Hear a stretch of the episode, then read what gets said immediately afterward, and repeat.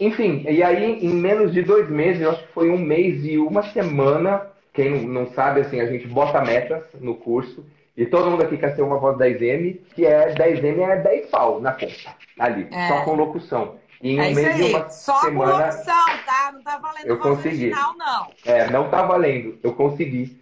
Só porque eu abri minha cabeça. Seja bem-vindo ao Podcast Essenciais. Aqui eu entrevisto um locutor aluno do curso Locução Essencial.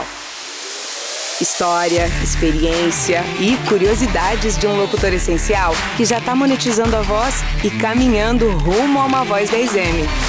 Seja bem-vindo, seja bem-vinda e bora!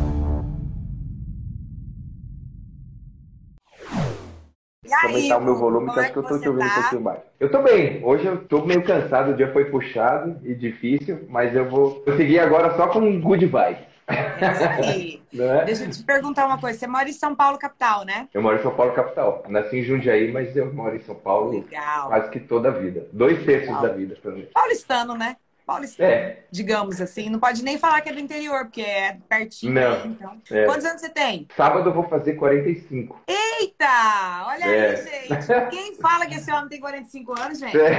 Jorge. Não, pelo amor. Ó, que água é essa que você anda bebendo? Conta pra nós. Tá, deve ser da Sabesp, essa aqui. Boa, boa. Bora lá. Eu quero o seguinte, quero que você conte um pouco da tua história, conta um pouco de você, quem é o Hugo, um pouco da tua história. E aí, se você já quiser entrar em como começou a voz original na tua vida, no Brasil, conta um pouco disso pra gente. A gente quer saber. Bora lá. Vamos ver de uma forma resumida. Bom, desde criancinha eu sempre quis ser ator. No pré-primário, a professora me escolheu para ser o protagonista da pecinha do Dia das Mães. E aí o bichinho mordeu, sabe? Todo mundo, o que você quer ser quando crescer? Eu falava, ator, ator, ator. Eu lembro que tinha aquele programa do J. Silvestre, né? Que ele, e aí eu lembro que ele falou de não sei quem que era um bailarino, essa é a sua vida, ou o céu é o limite, sei lá. E ele falava, esse é um bailarino com B maiúsculo. Aí eu lembro que quando era pequenininho, minha mãe me pôs para dormir, eu falei assim, mãe, como é quem é do teatro de letra grande, assim? Ela, o que você quis dizer? Eu expliquei para ela, teatro é T. Mas o que você quer ser é ator, com A maiúsculo. Ah, pronto. Enfim. E aí, durante a minha infância, eu assistia muito a TV Cultura. E tinha um programa chamado Bambalalão. Eu acho que chegou a passar em outros estados, mas tinha vários bonecos. E tinha teatrinho de bonecos. E eu era fã desse programa. Então tinha uma lojinha lá de artesanato em Jundiaí. E aí eu ganhei dos meus pais aquele teatrinho de boneco com a cortininha, todo de madeira. E eu ia... Sempre eu ia comprando fantoches. E aí era a minha brincadeira. Eu ficava horas no quarto fazendo fantoche, fazendo voz. E cada um tinha uma voz, uma personalidade. De repente isso virou profissão. Quando eu me formei no Teatro Escola Célia Helena, eu fiz curso de interpretação lá, o curso profissionalizante para ser ator. O primeiro trabalho que teve foi com teatro de bonecos. E aí para a TV Cultura foi um pulo. Eles estavam começando o Cocoricó e me convidaram. E quantos anos você tinha? Eu tinha 19 para 20. Já tempinho já. Né? Um pouquinho. E aí, enfim, aí eu entrei no Cocoricó e aí eu comecei fazendo Alípio, que era o cavalo. Aí depois entrou o Astolfo, que eu fiz também. Aí eu comecei a fazer a voz da mãe do Astolfo. E depois no Cocoricó da cidade eu ainda fiz o cãozinho esfarrapado, que era um cachorro. E aí, enfim, fiquei no Cocoricó do início até quase 15 anos. Eu saí em 2010 do Cocoricó, coincidentemente quando eu estava começando a voz original, o processo de voz original no Brasil, né? Mas agora, antes de você falar do processo de voz original, explica para as pessoas o que é a tal da voz original, porque tem um monte de gente aí que tá boiando. Que porra é essa, Nádia? Tem. Muita gente confunde com dublagem. Isso. Eu até, às vezes, recebo elogios de algumas séries que eu dirijo ou atuo, ou dirijo e atuo, de animação. E aí fala, nossa, eu adoro a dublagem do Irmão do Jorel. Aí eu vou lá e falo assim, então, não é dublagem, é voz original. Qual que é a diferença? Pra galera. Vamos pensar que dublagem é a versão brasileira. Alguém fez a voz original lá em outro país e o dublador faz a versão brasileira dessas frases, dessa interpretação. Não se fazia muita animação no Brasil, então o processo de voz original no Brasil era muito desconhecido. Então ele começou em 2010 com o Sítio do Pica-Pau Amarelo. Eu fui convidado para fazer o teste e já peguei o Rabicó. E aí do Rabicó foram vindo outros personagens e tal. Ai, gente, ele era o Rabicó! Eu era! Ai, que mara isso! E, então, na verdade, a voz original é criação de voz. O processo de captação de voz é completamente diferente da dublagem. Na dublagem, o cara tá sozinho ali na cabine, com o monitor na frente dele, a imagem já tá pronta, a série já tá pronta, e ele só tá substituindo o idioma original, voz original, pro brasileiro, pro nosso português do Brasil. Na voz original, não. As séries brasileiras só vão ser dubladas quando elas forem para outros países. Por isso, o Sítio do Pica-Pau Amarelo, Irmão do Jorel, é tudo voz original. E você não grava sozinho, você grava com o elenco inteiro junto, às vezes em círculo ou em meia-lua, um assistindo o outro, e um interagindo com o outro, o roteiro do início ao fim. Na dublagem, o cara só faz as falas dele, e na voz original, não, o cara faz do... É como se fosse um live action, um filme, uma série, uma peça de teatro, uma radionovela, grava do início ao fim, e os atores estão ali. E você grava antes da animação ser feita. Entendi. Depois os caras vão fazer a animação, aproveitando qualquer riqueza que o ator trouxe na interpretação dele para colocar isso animado também no personagem. Entendi. Basicamente é isso. Mas e aí? Como que vocês fizeram agora, nessa época de pandemia e de afastamento? Pois é, parou o mercado completamente. E aí, não sei se eu já falo agora ou não. Não fez até certo ponto. Que foi bom, porque aí apareceu uma Nádia na minha vida. Mas depois eu chego nessa parte. Continua falando lá da onde você parou, que começou no Sítio do Pica-Pau Amarelo e evoluiu. Aí começou no Sítio do Pica-Pau Amarelo, logo depois veio o Irmão do Jorel. E aí as séries começaram a bombar. Teve uma lei do audiovisual que, por lei, qualquer canal pago no Brasil tinha que ter pelo menos 3 horas diárias de programação brasileira, nacional. Massa. Então, no começo não se tinha essa programação pronta, então começou a entrar muita reprise, mas isso fomentou não só a animação, como o audiovisual todo. Documentário, filme, série e desenho animado. Legal. E aí o mercado cresceu, eu tô com soluço, desculpa.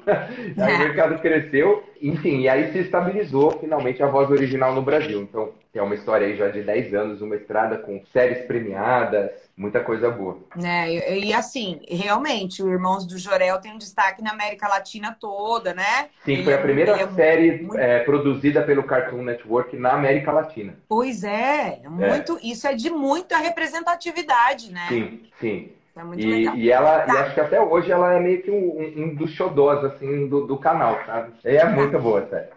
Mas agora deixa eu te perguntar, como é que vocês estudaram isso? Porque assim, vocês eram atores, como é que vocês aprenderam a fazer esse negócio? Porque no Brasil não tinha, vocês criaram isso do zero, como é que foi esse processo? Bom, existe um livro chamado Voice Over, Voice Actor. É um livro que não tem no Brasil, menina, tipo a blogueirinha. Não tem tradução brasileira, e o Nestor Chiesi, que é um dos maiores dubladores desse país, presenteou a Melissa Garcia, que é outra grande dubladora, com esse livro. Ela ficou super motivada a ir a fundo nessa história. Então ela foi a primeira pessoa que foi lá em Los Angeles. Depois foi uma galera, inclusive eu fui também, fazer workshops de voz original para imprimir a técnica aqui. Então, nós todos fizemos parte de um grupo de estudo, antes com o estúdio Trasom, aqui de São Paulo, que é até hoje acho que é o estúdio que mais produz voz original. Então a gente tinha lá de 1 a 2 vezes por semana encontros, e a gente fazia exercícios e discutia e debatia. E aí veio o Sítio do Pica-Pau Amarelo, e aí então se estabeleceu esse mercado de voz original. Legal, ou seja, partiu de vocês irem para fora buscar conhecimento e trazer para o Brasil e compartilhar com os colegas. Exatamente. Assim, querendo ou não, vocês tiveram que formar outras pessoas para trabalhar com vocês também, né? Sim, sim, porque, exatamente. Enfim, não tinha mão de obra, né? Não tinha ninguém qualificado ainda. Não tinha. E muitos atores de voz original são dubladores, mas nem todos os dubladores são atores de voz original, e nem todos os atores de voz original também são dubladores. Sim. Então, isso ampliou, ainda foi mais um braço aí da carreira de ator que apareceu no Brasil. Então, eu lembro, eu dirigi muita série musical que tinha música, então eu buscava atores para fazer testes em espetáculos musicais, que nunca tinham tido experiência em estúdio com gravação de voz, seja fazendo locução, ou dublagem, ou voz original. E aí você vai ensinando, enfim, todo mundo foi meio que aprendendo. E agora, a pergunta que não quer calar nisso daí que você falou. O que que você, como diretor, depois você vai me contar como é que você virou diretor. Tá. Então, o que que você, Hugo, diretor, ver o que você avalia numa pessoa para você chamar ela para fazer tentar fazer um teste. Bom, normalmente eu sei, todas as séries que eu vou dirigir, eu recebo um briefing do que é a série e um briefingzinho do que é cada personagem. Então, óbvio, é automático, as primeiras pessoas que aparecem na minha cabeça são as pessoas que eu conheço. E que eu falo, ah, essa pessoa tem perfil para essa voz, essa pessoa pode fazer isso e tal. Mas eu gosto muito de descobrir gente nova. Tem uma série que eu dirijo agora, a gente está gravando a 3ª temporada e a gente precisou substituir um ator. E era um ator, o personagem tinha sotaque, e aí foi uma delícia. Com essa história de ser remoto, eu testei gente do país inteiro. Ah, que legal! Não precisava estar no eixo de Rio-São Paulo. Por acaso, o cara que aprovou, ele é do Sul, mas ele mora em São Paulo, o cara que foi aprovado, por acaso, porque não precisaria. Legal. Mas eu acho que, então, se você pergunta também que qualidade eu procuro em alguém para uma audição de voz, eu acho que, sobretudo, vai ser engraçado, mas eu acho que você vai entender o meu raciocínio. É a escuta, mais do que a voz. Sim, porque é a audição. Eu acho que quem sabe se escutar, sabe produzir, sabe manipular a voz a seu favor. Exato. E eu acho que isso serve para dublagem, voz original, e eu percebo que para locução, né? Para a vida, né? Então essa escuta não é só escutar, mas como dizem, todo mundo é afinado. Todos os professores de canto que eu tive falaram, não, todo mundo é afinado, é treino. É treino de escuta e você vai equalizando a sua voz até a hora que você consegue. Exato. E eu acho que para criar vozes e, enfim, eu acho que todo mundo é capaz. Então, você precisa autoconhecimento, autoanálise, acho que é um exercício de humildade. Tem gente que vai desinvestado fazendo e aí não rola. E não sabe a orientação do diretor. Tal. Isso também... Mas você falou uma coisa curiosa. Eu quero entender. Por quê? Porque é assim, a gente quando vai pro mercado, a gente é metido a fazer tudo. Ah, porque eu faço, ah, porque eu faço. E aí a gente descobre que as produtoras e os diretores dão um perfil pra gente mesmo. A gente tem um perfil. Sim. E isso é muito real. O Hugo tem um perfil. A Melissa tem um perfil, a Nádia tem um perfil, todo mundo tem um perfil. Só que nós, muitas vezes, a gente não se liga nisso. A gente fala, acho que eu consigo, e vai indo. Aí isso vem com experiência. A gente vai descobrindo coisas que a gente consegue melhor e coisas que a gente não consegue tão bem. Mas e você? Como que você encaixa, por exemplo, o perfil da pessoa? O que você analisa primeiro? É o timbre vocal? Se ela é solta? Se ela é tímida? O que é? Olha, se é uma pessoa que eu não conheço, e é o primeiro teste que eu vou fazer com essa pessoa, eu costumo dizer que o teste começa quando a pessoa entra na produtora. É o jeito que ela cumprimenta a recepcionista, é o jeito que ela preenche lá a ficha dela, é o jeito que ela... Dali já começa o teste. Agora, a segunda fase do teste é o jeito que essa pessoa entra no estúdio. Se ela entra muito se achando ou se ela entra humilde demais, eu já vou achar meio esquisito. Agora, se ela é uma pessoa legal... Tudo isso é exercício. Eu fui descobrindo, me analisando e também, depois que eu virei diretor, eu acho que isso facilitou mais a minha visão de ator. Até como eu me portava. Mas tudo isso influencia. Mas aí na hora do vamos ver mesmo se a pessoa tem capacidade de escuta, se ela sabe seguir os comandos de uma direção, se ela acata as diretrizes. Então a pessoa também que fica ali, mas é que eu falo, não, faz mais assim, que eu queria, isso aqui não ficou bom, vamos de novela. Não, mas é que, tipo... Não é mais... Entendi. Tá? Aquela pessoa... Você tá aí para fazer o que eu tô pedindo. Ela exatamente. Ela quer dirigir. Não pode. Nossa, então, acho que a postura vem antes do seu talento. Porque eu acho que se você tá ali, acho que a vocação e o talento estão meio perto. Eu acho que se você também não é tão talentoso, mas a sua vocação é muito grande, você consegue se aperfeiçoar. E talvez você trabalhe até melhor do que uma pessoa talentosa. Pela disciplina, pelo respeito, pela tua conduta. Então, por isso que eu digo que o mercado tem lugar para todo mundo. É com só ter vontade. E aprendi isso mais com você, mas enfim. Chega lá. Mas agora conta pra gente. Como que é a história da locução na tua vida? A locução na minha vida, ela apareceu de uma maneira... Eu estudei rádio e TV. Eu fiz rádio e TV na FAAP. Sério? E aí, nos trabalhos de faculdade, enfim, eu tava gravando um programa, eu gravava Cocoricó, aí eu morava em Jundiaí ainda, eu gravava Cocoricó, aí eu comecei a gravar um outro programa na Rede TV, com a Sorvetão, não sei se alguém lembra, era o primeiro programa que foi feito lá na sede da Rede TV mesmo. É. E aí eu fazia a faculdade à noite, aí não dava mais, eu tive que trancar a faculdade. Aí quando eu voltei, o semestre que era depois de mim, pegou uma grade nova. Então eu tive tipo 12 adaptações para fazer. Uau. Porque mudou toda a grade, e bem no meio do meu curso. Então aí quando eu tinha trabalho de curso e todo mundo entendia a minha situação, tipo, ah, quem quer ler o texto? Quem quer fazer? Eu só ia no que era bico pra mim, entendeu? Uhum. Eu era meio malandro. Ah, quem vai ser o locutor? Eu vou ser. Então ali deu pra brincar bastante. Mas ela apareceu oficialmente em 2007, quando eu tava numa agência de atores, que me indicou pra um teste pra o iPhone 3GS, na época. Olha. E o cara que fosse escolhido ia ser a voz da Apple no Brasil. Contrato de 3 anos. Na época, 2007, era 10 pau por ano. Eita! Falei, pô, gente, pernas sobre... Então eu falei, cara, e passei. Fiz meu primeiro teste de locução, eu não sabia nada. Eu fui meio que na intuição. Enfim, rolou. Mas o filme nunca foi ao ar. E o que era 3 anos passou para 2 e depois passou para 1 e o filme nunca foi ao ar. Mas eu acho que o meu desempenho foi tão legal, e eu acho que tem a ver com a postura também, que os estúdios começaram a ficar de olho em mim e me chamar. Olha, mas eu seguia com Cocoricó. O cara manda bem. É, e acho que também tem essa postura, assim, né? Eu sempre... Não é que eu faço questão de ser simpático, mas eu sempre... procuro tratar as pessoas como eu gostaria de ser tratado. Ah, mas você é um querido! Quem quer trabalhar com você? É, não sei quem. Mas eu seguia com a carreira de manipulador de bonecos, de fazendo voz no Cocoricó, fazia peça de teatro, fazia publicidade, tinha outros programas na TV, fazia faculdade, fazia... aí começou a história da voz original, então eu sempre levei a locução como um jeito de ganhar um troquinho. Porque eu fazia, sei lá, desde 2007 eu faço em média, que esse ano mudou, eu fazia em média 5 campanhas por ano. Era bico. E eu não ia prospectar, eu não fazia nada. Os estúdios me chamavam, conhecem minha voz, eu tenho uns estúdios que me chamam frequentemente, de vez em quando um estúdio novo me chama porque viu alguma campanha. Eu tive sorte, eu fiz uma campanha Danador que ganhou Leão de Prata em Cannes.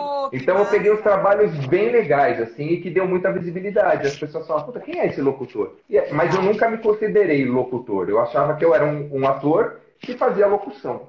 Uhum. Até que veio a pandemia, já pode chegar aí? Pode, já pode contar.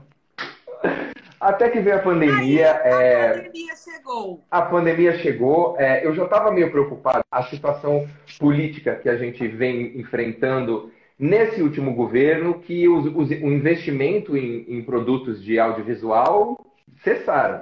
As séries que eu dirijo, todas elas estavam meio em final já de pós-produção. E não estava vindo coisa nova. Os projetos todos que existiam para acontecer começaram a parar, porque todo mundo falou, opa, vamos ver, né? Tipo, Ancine, muda ministro da cultura, ninguém sabe que não vamos investir, vamos segurar tudo. E aí eu comecei a ficar preocupado, eu falei, ixi, caramba, tô sem perspectiva aí de ter minha renda, né? Todo mundo é freelancer. Aí aconteceu tudo, eu acho que tem muita coisa que está conectada, assim. Um desses estúdios que eu te falei me procurou para uma locução, para uma campanha. Eu posso falar, qual é a campanha ainda, porque acho que ela não está no ar. Mas faz tempo que eu gravei, foi lá para maio, eu acho. Uhum. E era para a Apple, uma campanha bem grande. E aí me chamaram, e aí pediram uma provinha, eu gravei de WhatsApp mesmo, enviei. E aí, é você. O diretor da campanha, ele queria uma sessão comigo para me orientar, para me brifar, para eu gravar depois. E aí eu não tinha... Eu só tinha um microfoninho, a Apodi, que eu adoro e uso ele até hoje. Mas eu gravava de dentro do meu carro de madrugada. Eu não tinha acústica, que eu fui aprender, não tinha. Então, normalmente, quando eu fazia gravação de locução em home studio, o meu home studio era o meu carro. De madrugada, eu descia lá, porque a garagem não tem barulho nenhum, fechava tudo, ficava isolado, levava o iPadzinho, o microfone... E ficava gravando, eu não sabia nem editar, Nádia. Eu tinha a pachorra de mandar o bruto, assim. E se eu errasse, eu gravava tudo de novo para não ter erro. Era um puta trampo. E aí isso fala assim, cara, não dá para eu ser amador nesse sentido. Qualquer hora um outro cliente vai querer ter uma sessão comigo. Eu preciso ter um mínimo de um estúdio apresentável. E aí de repente eu fiquei sabendo do seu curso. Minha cabeça também estava, já que não está rolando muito trabalho... Eu vou estudar. Eu fiz por um tempo um processo de atores, atores de live action. E aí eu falei, eu gosto tanto de fazer locução. E aí você apareceu lá no meu feed. Eu vi tuas aulas Semana Monetizando a Voz, tuas aulas gratuitas, o conteúdo já é foda. Vou fazer propaganda mesmo, gente. E não fica que não é propaganda, é amor. Sigam a Nádia, quem veio aqui por minha causa e não conhecia a Nádia. Sigam a Nádia, acompanha quem tem sonho de ser locutor. Porque eu já vou... Eu tô arrepiado de falar, Nádia, de verdade. Eu já vou encher tua bola, porque o que eu aprendi, eu ainda não terminei o curso. Porque o trabalho voltou, o ritmo normal, graças a Deus. E aí me atrapalha muito para me empenhar tanto nos estudos como eu estava. Mas o que eu aprendi com você e com o Jeff... Aliás, oi, Jeff, nem falei boa noite para você. Seu lindo também. Aqui, também é lindo. Só melhorou na minha carreira de diretor de voz e de ator de voz. Eu fiquei autossuficiente. Eu não era. Antes eu dependia de um estúdio, eu dependia de um técnico... Eu defendia de tudo isso. E não estou menosprezando o serviço de nenhum deles, porque eles são infinitamente melhores e mais conhecedores de tudo do que eu. Mas eu já consigo me virar muito bem, obrigado, e dar conta do recado. Isso é sensacional. Enfim, aí garrei amor. Falei, quer saber? Eu sou locutor e pronto, acabou. E aí, com esse meu empenho, com o que eu aprendi no curso... Prospectar, que eu falei que eu não fazia, eu ficava esperando os estúdios me ligarem, que eu sou tímido, eu tenho vergonha de ficar falando, lembra de mim, eu não faço isso, eu preciso aprender a fazer melhor, e tenho aprendido como fazer. Não é só você tem que fazer, você tem que saber como fazer, né? Não adianta você falar para mim, Hugo, você tem que fazer prospecção. Então eu aprendo a fazer, eu estou vendendo muito, porque essa é a experiência viva, gente. Estou falando sério. Enfim, e aí em menos de 2 meses, eu acho que foi 1 mês e 1 semana, quem não sabe, assim, a gente bota metas no curso, e todo mundo aqui quer ser uma voz 10M, que é 10M é 10 pau na conta, ali, só com locução. E em um mês e uma só semana, com locução, tá? Não tá valendo eu consegui. Original, não. Não tá valendo, eu consegui. Só porque eu abri minha cabeça, tá? Pra não ficar puxando muito, rasgando muito a tua seda, mas... Enfim, o curso abriu minha cabeça, abriu minha mente. Eu fiquei mais apropriado de mim mesmo, sabe? Isso serve pra tudo, então. Não tô vendendo teu curso. Eu tô falando que é coisas que eu descobri fazendo teu curso, coisas pra minha vida pessoal. Isso serve pra quem quer fazer voz original, pra quem quer ser dublador ou pra quem quer fazer qualquer outra coisa na vida. Por isso que eu falo da escuta. Escutar não é só a audição pura e simples. Escutar é você ser reflexivo com você mesmo, com o que você quer. Como você vai traçar o seu caminho. Desejo é legal. Desejo é a primeira coisa que você precisa para realizar qualquer desejo. Mas só o desejo não basta. Cadê a ação? Não adianta. E a ação vai partir da tua escuta, da maneira que você se ouve. Sim, com certeza. Agora me conta uma coisa. Eu sei que é ruim perguntar um negócio desse para você, porque as pessoas que estão aí estão tudo babando. Todo mundo. A turma 3 tá assim. Ele é nosso. Meus essenciais, todos. E aí, todo mundo disputando a tapa. Assim, as pessoas ficam achando que o Hugo, por ser esse cara tão competente, um ator tão talentoso, né? As pessoas conhecem seus personagens. Você tem dificuldades, como qualquer pessoa. Você é um cara normal, você é um cara comum, você é uma pessoa que tem sentimentos, é uma pessoa que tem dias bons e dias ruins. Nesse processo todo... O que é a coisa mais difícil para você? Se é que a gente pode falar assim, é difícil para o Hugo fazer isso. Mas o que é mais difícil? Na minha vida em geral, você diz. Na sua profissão, no seu trabalho, por exemplo, cara, tenho dificuldade de fazer prospecção, de me relacionar, de me organizar, sei lá, qualquer coisa. Acho que é bem isso mesmo. Procrastinação. Sério? Não, você é procrastinador. Gente, ele tem defeito. Não, já fui muito. Mas eu preciso ficar dando a cordinha ali, porque senão, se tiver um tempinho chuvoso igual tá aqui em São Paulo, e eu tiver a manhã inteira livre, e só vou, sei lá, ter gravação às 2 da tarde, era isso aqui, não pensava, tá frio, ter que levantar às 2 da tarde, então dá pra eu levantar 1, voltava a dormir. Vou pra internet, hoje, vou dormir. Vou pra internet, ficar lá em redes sociais, nada. Então hoje eu falo, não, gente, vou adiantar. O que eu tenho pra adiantar? Entendi. Então é procrastinadorzinho, né?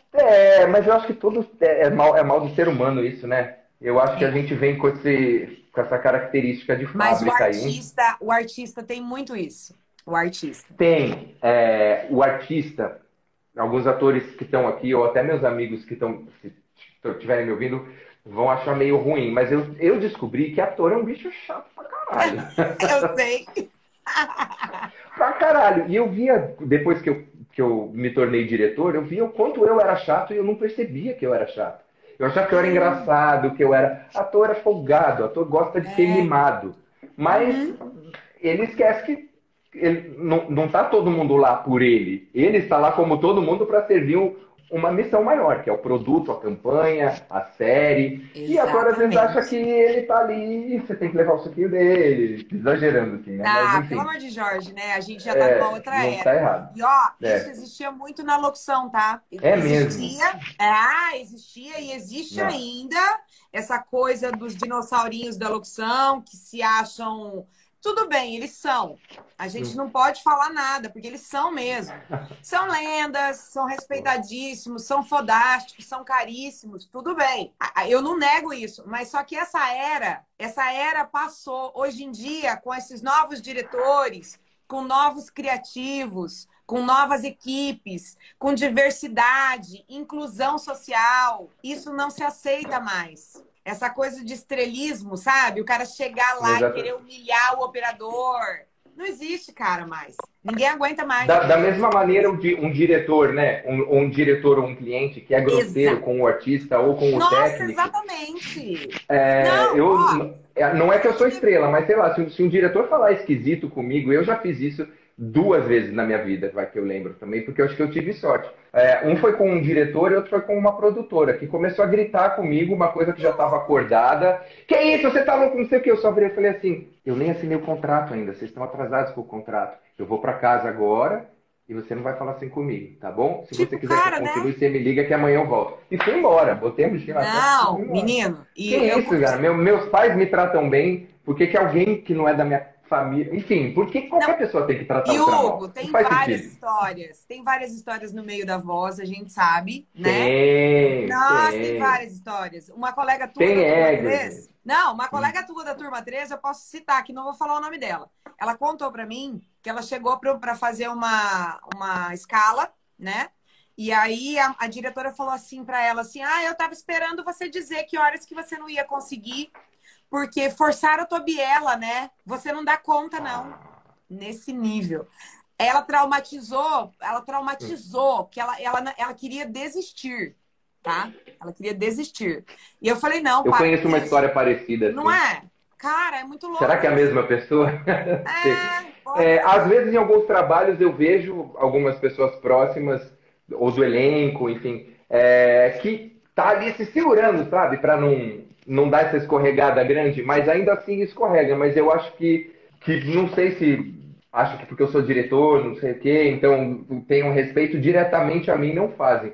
Mas ainda assim eu vejo acontecer às vezes. Não, e outra, Hugo, imagina, cara, o cara é iniciante. E se a pessoa é iniciante, ela tá se cagando ali, cara. Pensa. Todo mundo começou um dia. Não se trata mal um iniciante. Tem a história que eu conheço de uma menina que era iniciante, novinha, criança, e ela foi muito humilhada por alguém da direção, porque ela não estava ali respondendo. Gente, era uma menina, criança. Enfim, hoje essa menina é uma mulher linda, super divertida, é meio que celebridade aí, entendeu? Na voz ela e em outras mídias. E ela arrasa. Eu trabalhei com ela, eu fiquei encantado, porque eu achava que realmente ela pudesse ser uma atriz ruim. E não é, ela é fodona. Ai, que legal. E a outra pessoa ali com o ego dela, tá ali com o ego dela, gente. Ai, tentando ser alguém até hoje. Mas não é legal isso? Você simplesmente dá na cara da sociedade? Né? É muito legal isso. Não corte pra cima ninguém, gente. É, tipo isso. Tá, agora me conta. Vamos falar do Locução Essencial um pouco? Eu sei que você não terminou o curso, eu sei que você não tá lá na frente, mas assim... Tô quase, tô no módulo 7. Eu tinha tarefa, era pra terminar os 6 até sábado agora. Mas fala, o que pra você, dentro do curso, foi de mais valor? A maneira com que você e o Jeff ensinam, vocês... Ai, como é que eu explico isso? Por exemplo, você vai falar assim, olha... Para você ser um locutor de sucesso, você tem que fazer prospecção, você tem que fazer seu demo, você tem que não sei o quê. Eu acho que na maioria dos cursos, as pessoas falam isso. Ah, tá, e você tem que fazer seu demo, tá? E seu demo você faz assim, você escolhe o texto lá, não sei o quê, e faz seu demo. Vocês pegam na mão, assim, falam, ó, eu vou te ensinar a fazer um demo, eu vou te ensinar a editar. Eu não vou te dar aqui o nome dos plugins que você usa para editar, eu vou te ensinar como é que usa. Eu vou te ensinar a fazer prospecção. Eu vou ensinar como é que você digita o seu e-mail para falar com o cliente. Ai, não é que você tem que ser cortês. Você esmiuça. Esmiuça. É foda. Falar é foda. É foda o que vocês fazem. Ai, fora legal. Isso, eu tô arrepiando de novo, não sei se dá para ver, mas eu mostro o lado humano. E aí toca, aí vocês me ganham. Muito. Porque é um lado humano. Eu não sei como é que vocês conseguem dar atenção para todo mundo. Não sei. Atenção para todo mundo. E fazer live o tempo inteiro. E responder todo mundo. É muito foda. Vocês não são desse planeta, não. A gente tem horas que a gente fica cansado. É difícil, não é fácil. Mas a gente tenta o nosso melhor. Jeff fala que eu consigo. Que ele não consegue. Mas é difícil. É difícil. Não, vocês dois conseguem. Tenho certeza. Ele é muito bom também. É o conteúdo, a maneira que vocês miuçam o conteúdo. Eu não quero me comprometer aqui com outros cursos de voz, até porque, por ironia do destino, eu fiz muito poucos. Assim, o último que eu fiz foi lá em Los Angeles, com esse workshop de voz original. Mas eu também vou ser sincero, não era muito surpresa o que eles estavam me ensinando lá. Normalmente, esses cursos, eles te vendem um sonho, mas eles não te mostram onde é que é o guichê que você compra a passagem. Exato. E aí fica todo mundo meio que num ambiente de que eu ensino, eu sou meio celebridade, eu sou meio top, e você tá aí começando, e você não. Você fala assim, qual que é teu sonho? Que cidade que você quer aqui? Ah, o guichê é aqui, vem cá, ó, vem cá comigo. É aqui que você compra a tua passagem. E não tem pudor de falar, não, tem que comprar a passagem sim também, não é... Porque também muita gente quer tudo de mão beijada, né? Muita gente me procura e fala, ai, como é que eu faço pra estar na voz original? Ai, como é que eu faço pra fazer tanta locução quanto você faz? Cara, você tem que se aplicar, você tem que investir. Você ensina isso tanto pra quem é iniciante, quanto pra quem tem já algum know-how, algum background, parecendo o coach, né? Usando esse termo em inglês. Não, mas tanto para quem já tem experiência, vivência, um pouco de conhecimento, vocês ensinam em todas as etapas. Sim. E o resultado, todo mundo pode chegar, só depende aí do aluno. Aí sim, depende do aluno. Isso, mas é foda o que vocês fazem. É foda. Eu falei, ó, eu acho que nas próximas turmas aí vai ter um monte de gente aí que fala assim, ah, o Hugo falou de você. Eba! O Hugo falou do teu curso. Adoro. Sim. Tá. Agora, vamos para a prática do Hugo, que eu sei que você vai lançar um curso também em breve, que eu tô sabendo. Novidades virão! Novidades virão! No plano das ideias. Eu tô sabendo.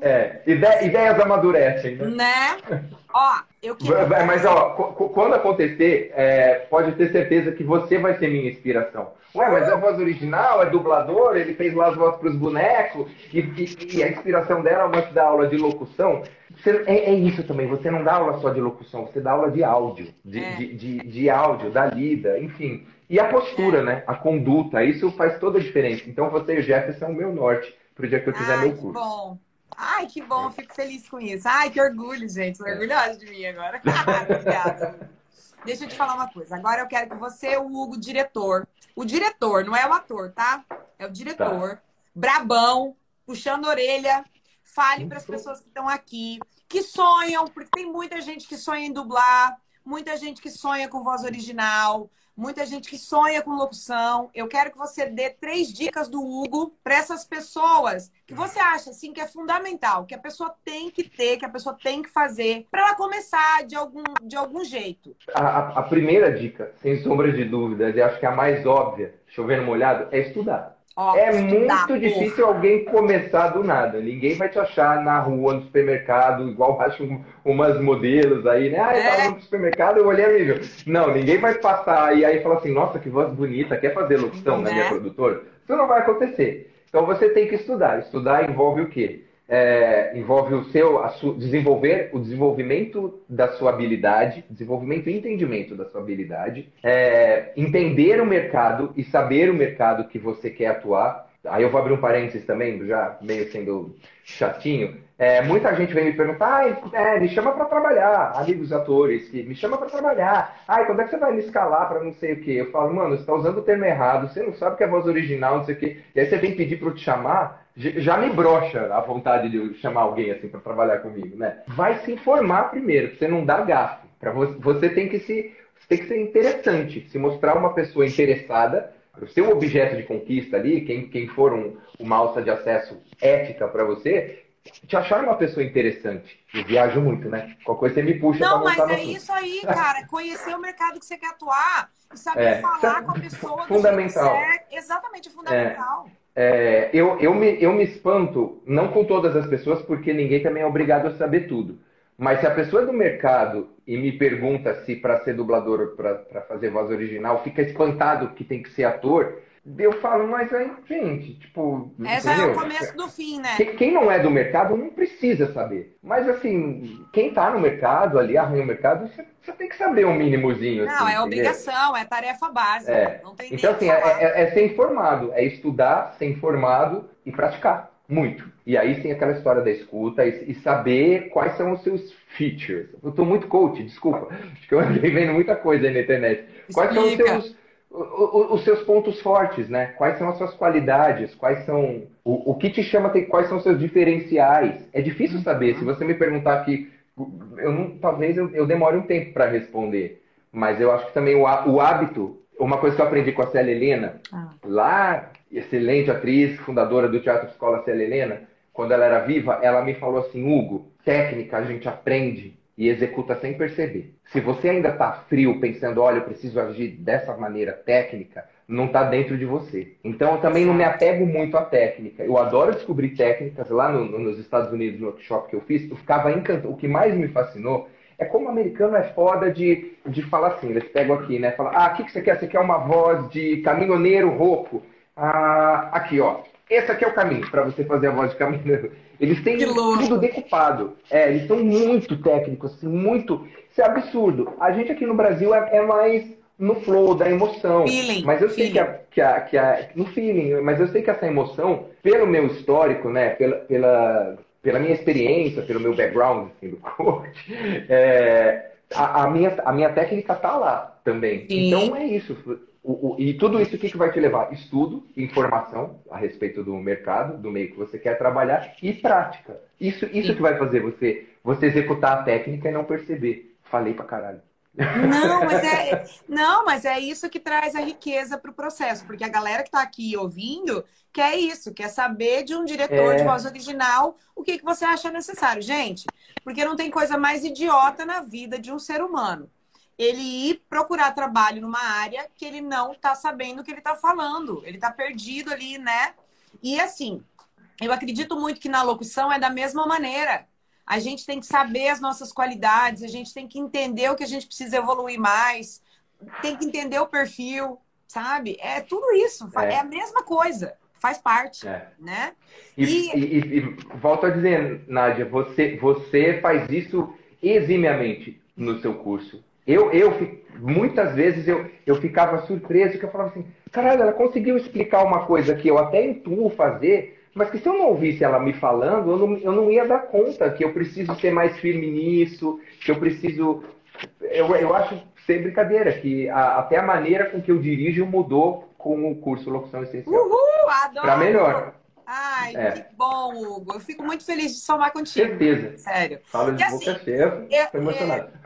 Nós somos profissionais de diferentes áreas. Na verdade, né, você tem todo um background mesmo de atuação e voz original, mas as coisas se somam, elas estão conectadas, né? Exatamente. Chega um ponto que é todo mundo artista mesmo dentro do seu processo, né? Uhum. E aí agora, você deu 3 dicas, você falou da prática e tal.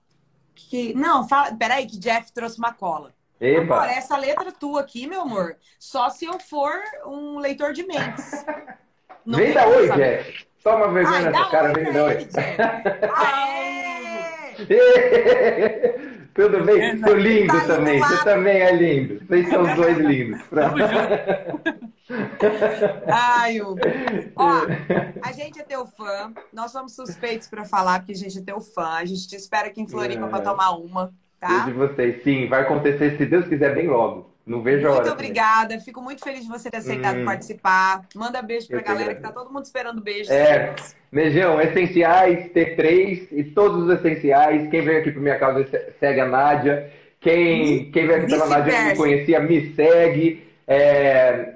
Falando em Floripa, eu filmei uma série que está na Globoplay de graça, não precisa ser, assinante, aí como ator. Chama Pequenos Grandes Talentos e ela conta a história de grandes personalidades do Brasil. Política, religião, esportes. É muito lindo. E tá lá na Globoplay. Pequenos Grandes Talentos. Linda. É isso. Isso mesmo. Nádia, gente, muito obrigado. Muito, muito feliz. Muito, muito. Deixa eu falar uma coisa para você que tá aqui. É ator. Para você que tá aqui, é ator. Precisa de orientação para a voz original. Esse é o homem. Esse é o homem para você.